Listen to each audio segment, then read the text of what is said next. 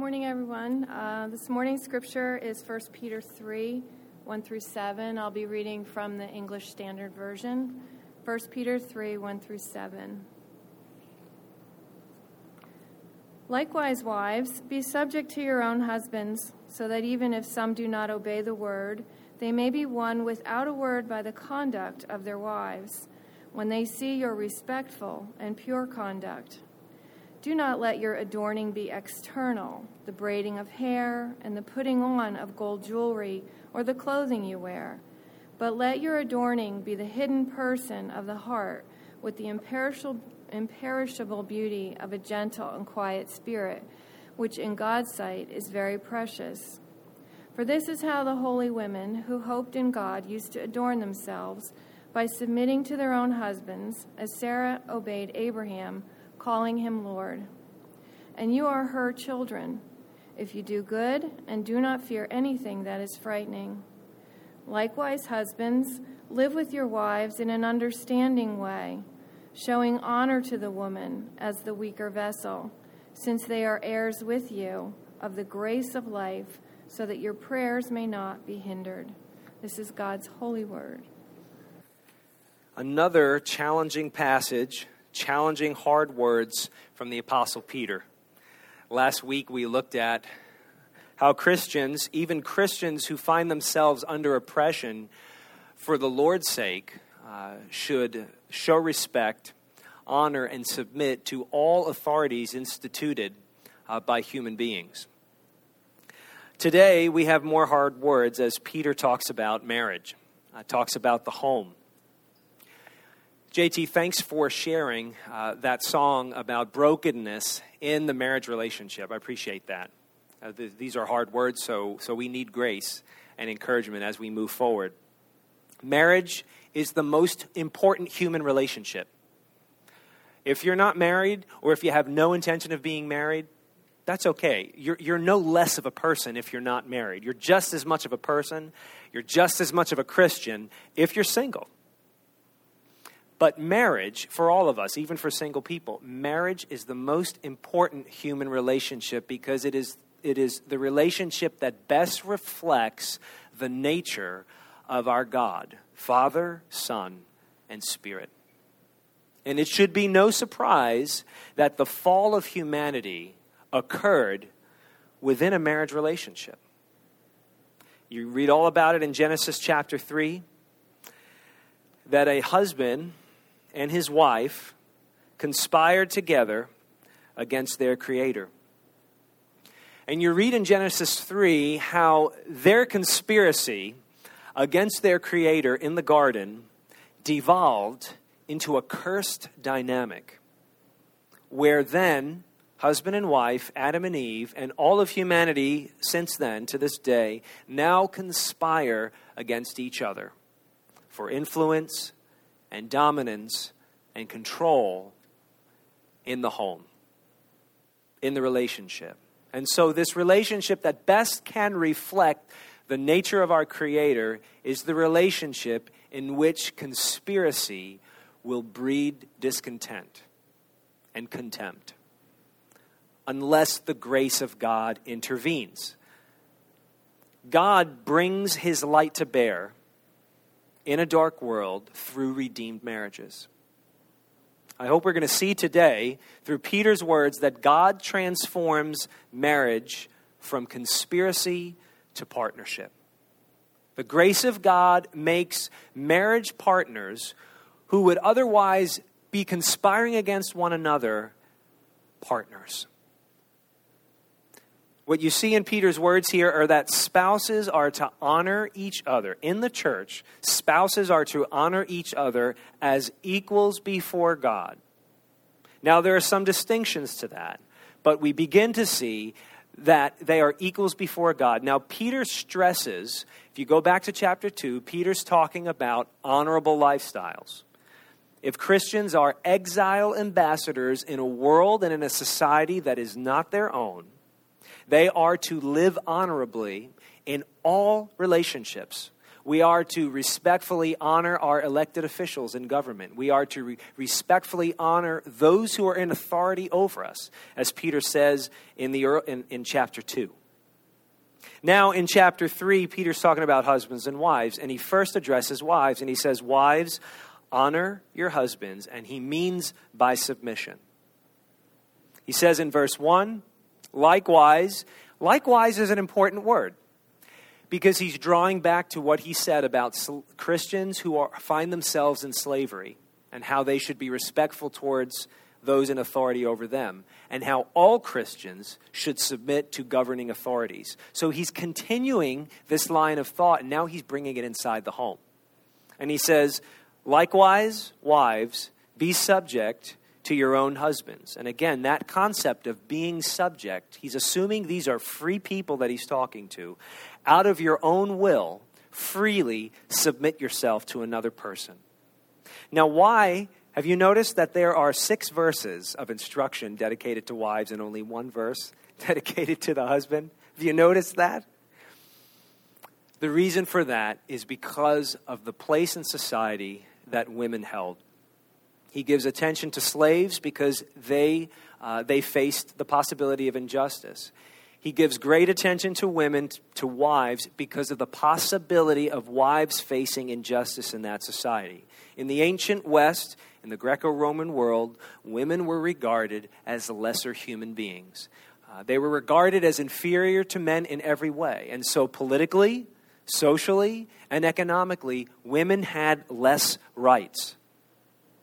If you were a woman, you were expected to worship whatever gods, polytheistic society, you were expected as a woman to adopt your husband's religion.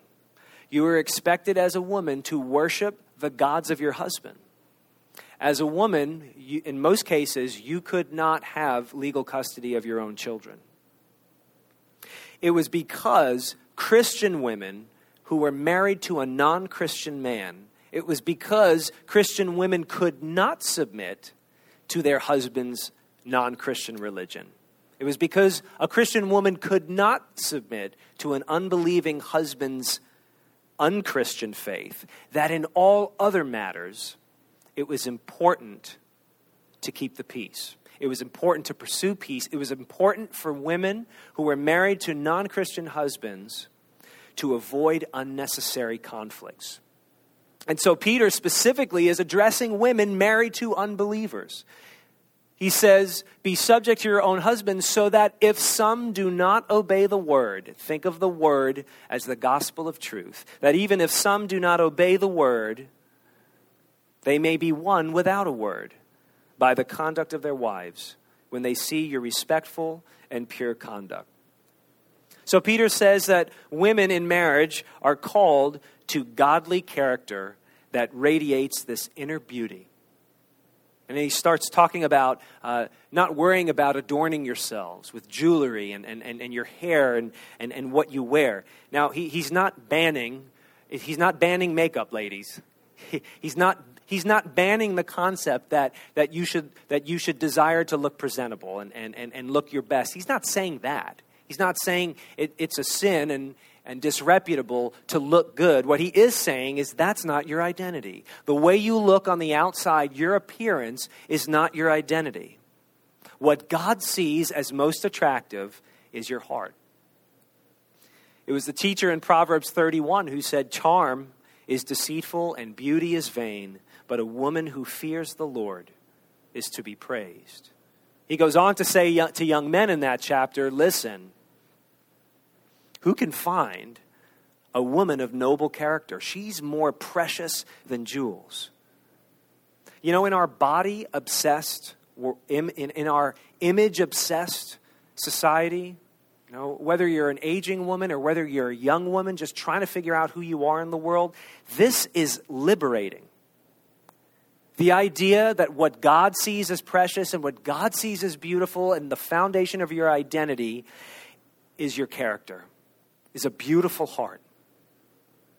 Carol Ruvolo said that uh, Christian wives should be more obsessed with their character than with their looks. And what Peter tells us is that God thinks that your free, willing submission to your husband as a leader is precious, is beautiful to God. And Peter says that some men will see this as beautiful also. And if you're married to a non Christian man and he sees this as beautiful, you may even win him over to your faith. Maybe. Now, husbands are not off the hook. There's just one verse, but they're not off the hook, and I'm going to take just as much time talking to us guys. Husbands are to honor their wives by dignifying them. Husbands are to interact with their wives in such a way as to dignify them. Peter says in verse 7 likewise, husbands, see, likewise, here we go again. He's putting husbands right back in, into the game with everybody else that he's talking about. Husbands, live with your wives. In this translation, the ESV, it says in an understanding way. Now, in the original language, those words mean live with your wives according to knowledge. What knowledge? According to your knowledge of who they are. And so we see here that husbands in the church, husbands in Christ, are called to compassionate discernment for their wives' needs. It's not just about being a provider for your family. It's not just about being a physical protector for your family. It's about discerning with God's wisdom and with the compassion of the Holy Spirit what the needs are of your wife, how she understands what is important. And he goes on to say, live with them in an understanding way, showing honor to the woman as the weaker vessel. Now let's talk about being a weaker vessel. It doesn't mean weaker in giftedness, it doesn't mean weaker in skill, it doesn't mean weaker in intelligence. I believe God gives the same skills and gifts to both men and women. Different roles, the same abilities, the same skills and gifts.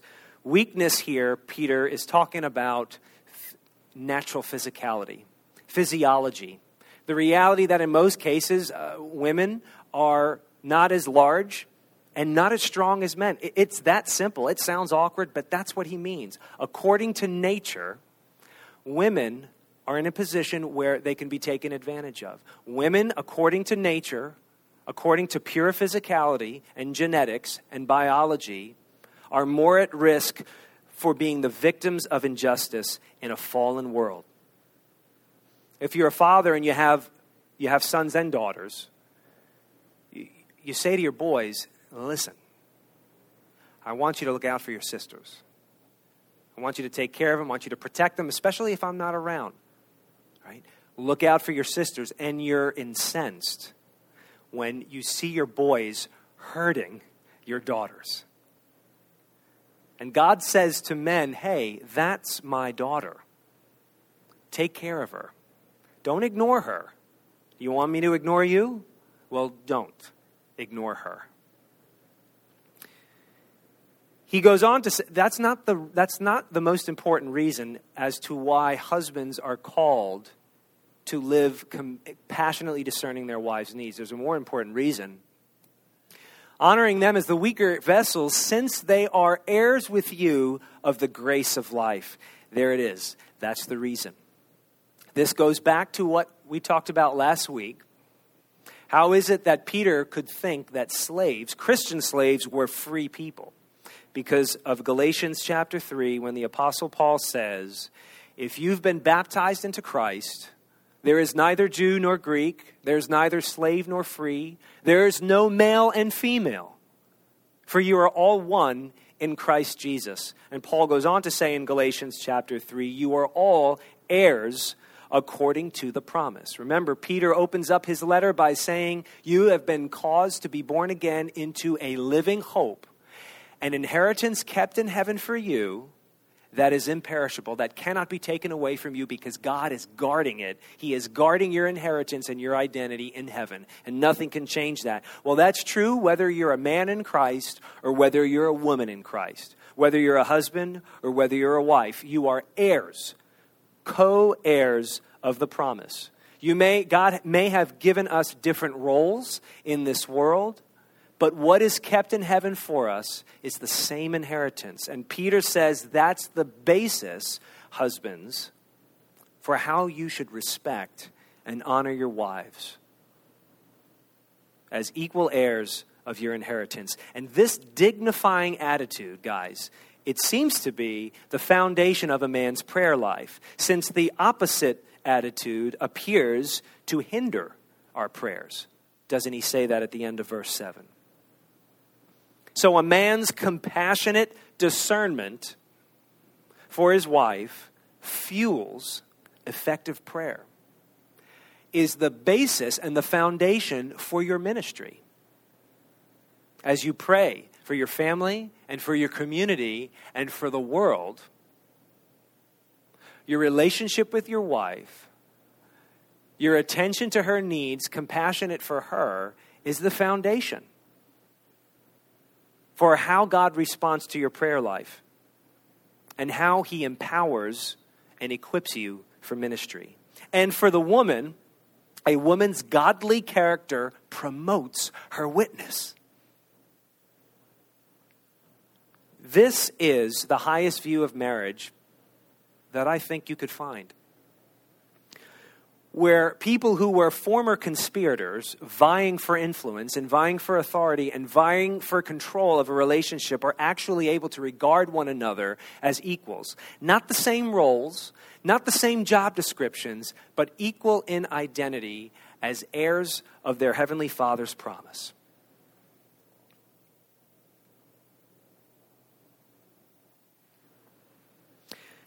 Marriage shines a light into the darkness. Christian marriage shines a light into the darkness. That's Peter's concern, right? That's Peter's concern in this passage. Your exiles, your aliens in a dark world live as lights. And people will see God's light in you as you interact with them in all circumstances, and your marriage could be the brightest light that you have. It could be. Now, we see current events, we see that refugees have a great impact on the society in which they come. Isn't it true, as, as you look at the news, whether it's our own country or whether it's Europe right now or the Middle East, refugees have a tremendous, they're completely helpless. They're disenfranchised, they're homeless, and they don't have a place in society. And yet, as foreigners and aliens, they have a great impact on the society in which they enter. They impact borders, they impact legislation, they impact attitudes and opinions. Isn't that true? Well, as ambassador exiles of Jesus Christ, Peter is saying your marriages show a world that is suspicious and skeptical of Christianity, the true character of your Lord Jesus Christ. Refugees can have a tremendous impact. Peter's saying, let it have a good impact by how you regard one another as husbands and wives. And the foundation for this, I'm going to go back to the Apostle Paul, his letter to the Ephesians. We read this together earlier today. Paul said, Your attitude, now Paul's talking about greater unity in the church, but this applies to marriage also. This applies to our homes. Let your attitude be the same as Christ Jesus, who, being in very nature God, didn't consider equality with God something to be grasped, but made himself nothing, taking the very nature of a servant. He humbled himself and became obedient to death, even death on a cross. So you see, and, and Paul does this later. Um, he does this in the book of, did I say Ephesians? This is Philippians. I put Ephesians up there, I'm sorry. This is Philippians chapter 2 verses 5 through 11. I'm getting my Paul marriage passages mixed up. Paul says in another place in Ephesians chapter 5 uh, that the way husbands and wives relate to each other it reflects a profound reality about the way God interacts with us. You see, in Christian marriage, both spouses if you look at these words about Jesus, you see that in Christian marriage, both spouses have an opportunity to reflect the light of our Savior. Here's how it happens Tim and Kathy Keller, in their book about marriage, say this that husbands lead sacrificially and wives submit sacrificially. Everybody makes sacrifices. But the husband the husband leads sacrificially and the wife submits sacrificially. How so? Well, look at the words up here. The wife surrenders her will, not considering her equality with her husband something to grasp for, something to take by force, something to take by manipulation. She knows that in Christ her identity is equal to her husband, but she doesn't try and prove that that equality, uh, she doesn't need to prove her equality to her husband. The husband, on the other hand, surrenders his will by making himself nothing. And like Jesus, by becoming a servant to his wife. Becky and I got married. We, we, we just wanted to be together. I mean, that was kind of the big idea. We just have to be together. We, we cannot get married sooner. And that's the beauty of getting married to somebody that you love. The big idea is you just want to be together. And you can't wait to be together. And you're not so much worried about what's going to happen in 10 years. You're probably not even worried about what's going to happen 10 days after getting married. Hopefully, you're thinking about it. But the, the, the concept is let's let's share a life together let's grow old together let's be together now you just want to be together little did we know that our marriage wonderfully joyfully and painfully and painfully and painfully would sanctify us together and become painfully and joyfully the foundation of everything we do in life our mar- your marriage has to become the foundation of your work. Did you think about that? Your marriage has to become the foundation of your career. Your marriage becomes the foundation of all of your friendships. It becomes the foundation of your parenting. Your marriage becomes the foundation of your ministry. The Kellers also say in their book God didn't design marriage to be an add on to the rest of your life. Marriage isn't an add on to your career. Marriage isn't an add on to your personal identity, it's not an add on to your freedom and your autonomy, it's not an add on to your image of yourself. And if you think of marriage as an add on, you will be in for a lot of trouble because God didn't he didn't design it as an option. He didn't design it as an appendaged feature. He designed it as it's the main show. It's the main package. God designed marriage to be the point of your life if you're married. So Christians are free, free. As they submit to one another, Christians are free to pursue marriage as equal partners in mutual submission. I said last week that only a truly free person has the ability to submit only freedom enables you to truly submit as Christianity describes submission. Well, it, go, it goes the same within a marriage. Husbands, wives, you are free to pursue your relationship together as equal partners of mutual submission. You are not enslaved to compete for authority and responsibility and influence. So, shouldn't we be concerned with abuse and with dis- we're all dysfunctional to some degree. Shouldn't we be concerned about dysfunctional marriages and dysfunctional relationships and injustice within the marriage and injustice within the home? Of course, we should be concerned. But we shouldn't be afraid. I want to talk about fear because fear in marriage deadens its light and Peter alludes to this. Peter mentions Sarah, Abraham's wife, book of Genesis. And, and he, he, he praises Sarah's faith for submitting to her husband Abraham and for calling him Lord. Now, that freaks us out in our culture, doesn't it? I don't know of a single woman who calls her husband Lord. Even with a, even with a lowercase l, I don't know of a single situation. You only see it there. There's a reference in Genesis chapter 18 where God tells Sarah, You're going to have a kid. And she laughs in disbelief. And she says, Am I going to have that pleasure while my Lord and I are old? That's a paraphrase. In, in their culture, that was not an oppressive, it was, that term was not a sign of oppression and injustice. It was a sign of respect to authority. And so Peter says, Wives, you'll be blessed um, if, if, if you're like her, you know, if, if you show respect and submission. But he's, I want to point out something he says when he's talking about Sarah. He says, you'll, if, you'll be blessed if you do good, and as the NIV translation puts it, and do not give way to fear.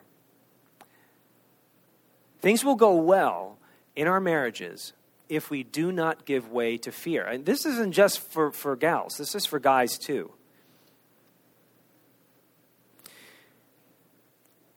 Sarah was afraid of remaining childless. Sarah wasn't perfect, neither was Abraham.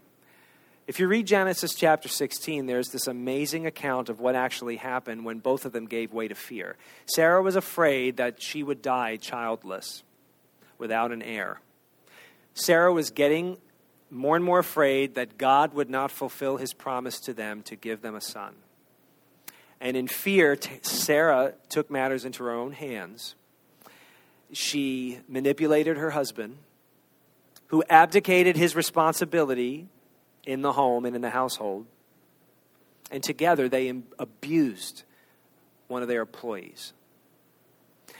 And as you read the book of Genesis, and as you look at the, his, the, history, of the, the history of the nation of Israel, that consequence of fear, allow, them allowing fear to rule them in their home and in their marriage, the consequences of that were catastrophic for their children and grandchildren and for their ancestors for generations to come. You know, our world conditions us to fear losing ourselves when we submit to another person. Even if you're a Christian, you have, you, you, you have been conditioned to some degree by a secular society the world that is not your home conditions people to fear losing yourself for the benefit of another person. Women, I want to ask you a question. Are you afraid that submission in your marriage will rob you of your identity? Guys, I want to ask us a question.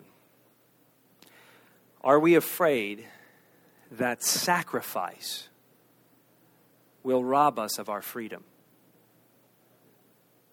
I don't just mean rolling up your sleeves and bringing home a paycheck.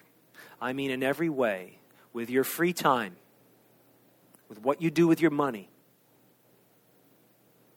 with the influence by which your actions and non actions control your family environment.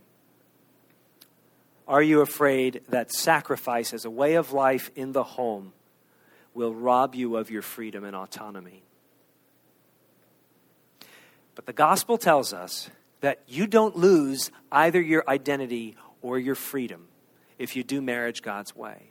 And if you pray for married people and for Christian families in this church and in our society to do marriage God's way, the Bible tells us we don't lose our freedom, we don't lose our identity by submitting to one another. That's how we gain our identity. Submission gives you identity and gives you freedom. And here's the proof of it Jesus fulfilled both roles perfectly. Perfectly. We can't appoint a, we can't point a, whether you're a man or a woman and you don't like what Peter's saying, you can't point a finger at a God who submits to both roles perfectly. Jack made a comment last week. He said, I don't know if Jesus would be willing to put his name on any political nation. And I thought that was an important comment. I will tell you, Jesus, there is one group of people that Jesus absolutely put his name on. And it's not a political nation, it's the church. As far as I read the Bible and understand things, the only group of people that the Lord Jesus Christ puts his name on is the church. And it's very personal to him. they're not just his people. He calls the church his bride. Like in Hosea, I will make you who were unfaithful to me my own and I will betroth you to myself. And then Jesus, the Son of God, calls the church, the body of Christians all over the place and throughout time and throughout the world, he calls us his bride, the bride for whom he submitted to the will of his heavenly Father, which brought about his death. The bride whom he serves sacrificially by giving himself up for her. And the purpose is to make us holy. See, see, that's the thing. Is Jesus submits and Jesus makes the sacrifice as the leader to make the church holy. That's the dynamic. That's the point. Jesus submits to sacrificial service and surrenders to the will of his heavenly Father to make his bride beautiful. That's the point of submission. The point of submission is not slavery. The point of submission is not oppression in God's economy. The point of submission in God's economy is glory and holiness and forgiveness and reconciliation. You see, the world has it upside down. And Peter is helping us to see we've got to come into the light and see our marriages from the right side up. Kathy Keller writes if a wife's role in relation to her husband is analogous to the church's submission to Christ, then we have nothing to fear. If what Peter means is that husbands should treat their wives the way Christ treats the church, then women have nothing to fear in Christ. If marriage means that husbands are to surrender themselves and lead by sacrificial service the way Christ serves the church sacrificial, guys, we have nothing to fear as we consider losing our own freedom and preferences for the sake of our brides. And so, grace, you've heard this. Grace is this God gives you favor that you don't deserve, right? Through the death and resurrection of Jesus Christ, he gives you forgiveness and reconciliation. Well, wives, give your husbands, here's the point. Wives, give your husbands what they don't deserve. Your respectful submission. You're right. We don't deserve it. But God gave you what you didn't deserve. Now you go and give your man what he doesn't deserve your respectful submission. And husbands, Give your wives what they, their sins don't deserve your respect, your admiration, your honor. As we give one another what our sins don't deserve, we reflect the truth and the glory and the grace of our Creator. And that's how your marriage will reflect the Savior's light. Things are happening in, in um, gender and marriage in our culture so that as, as you think about your kids growing up, as you think about your grandkids growing up, you start wondering, well, what, what, will, what will their understanding of marriage be? What will their understanding of gender be? What, what will it look like for them 20 years from now or 50 years from now, right? I'll tell you right now, this is what they need to know that God's grace transforms marriage from a conspiracy to a partnership. You know, supporting legislation, let's talk a little bit about politics and, and social activism. Supporting legislation or working against legislation regarding the definition of marriage in our country, that's, that, that could be one way of promoting God's perspective. Yeah, that's fair, that's fine. But you know a better way? A better way of promoting God's perspective is to show our society what grace filled marriages actually look like. Don't, before we worry about defining what a marriage actually is, let's show them what a marriage is supposed to look like. I don't think there's any louder witness than that. And your kids and your grandkids, regardless of what the re- legislation looks like in the next 30 years, they will know what a real marriage is as you live it.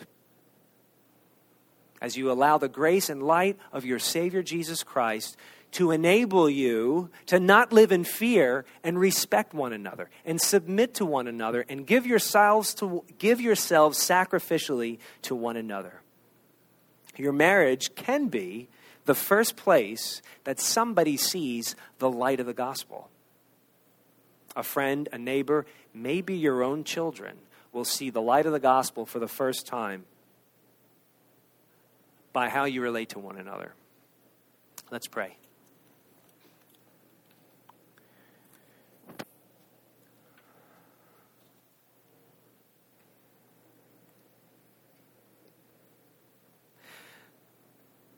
The church's one foundation is Jesus Christ, her Lord. She is his new creation by water and the Word. From heaven he came and sought her to be his holy bride. With his own blood he bought her, and for her life he died. Father, for us, in our homes and with our marriages, May it be so. Thank you for the grace of the Lord Jesus Christ. May we live and submit and honor and serve in his name. Amen.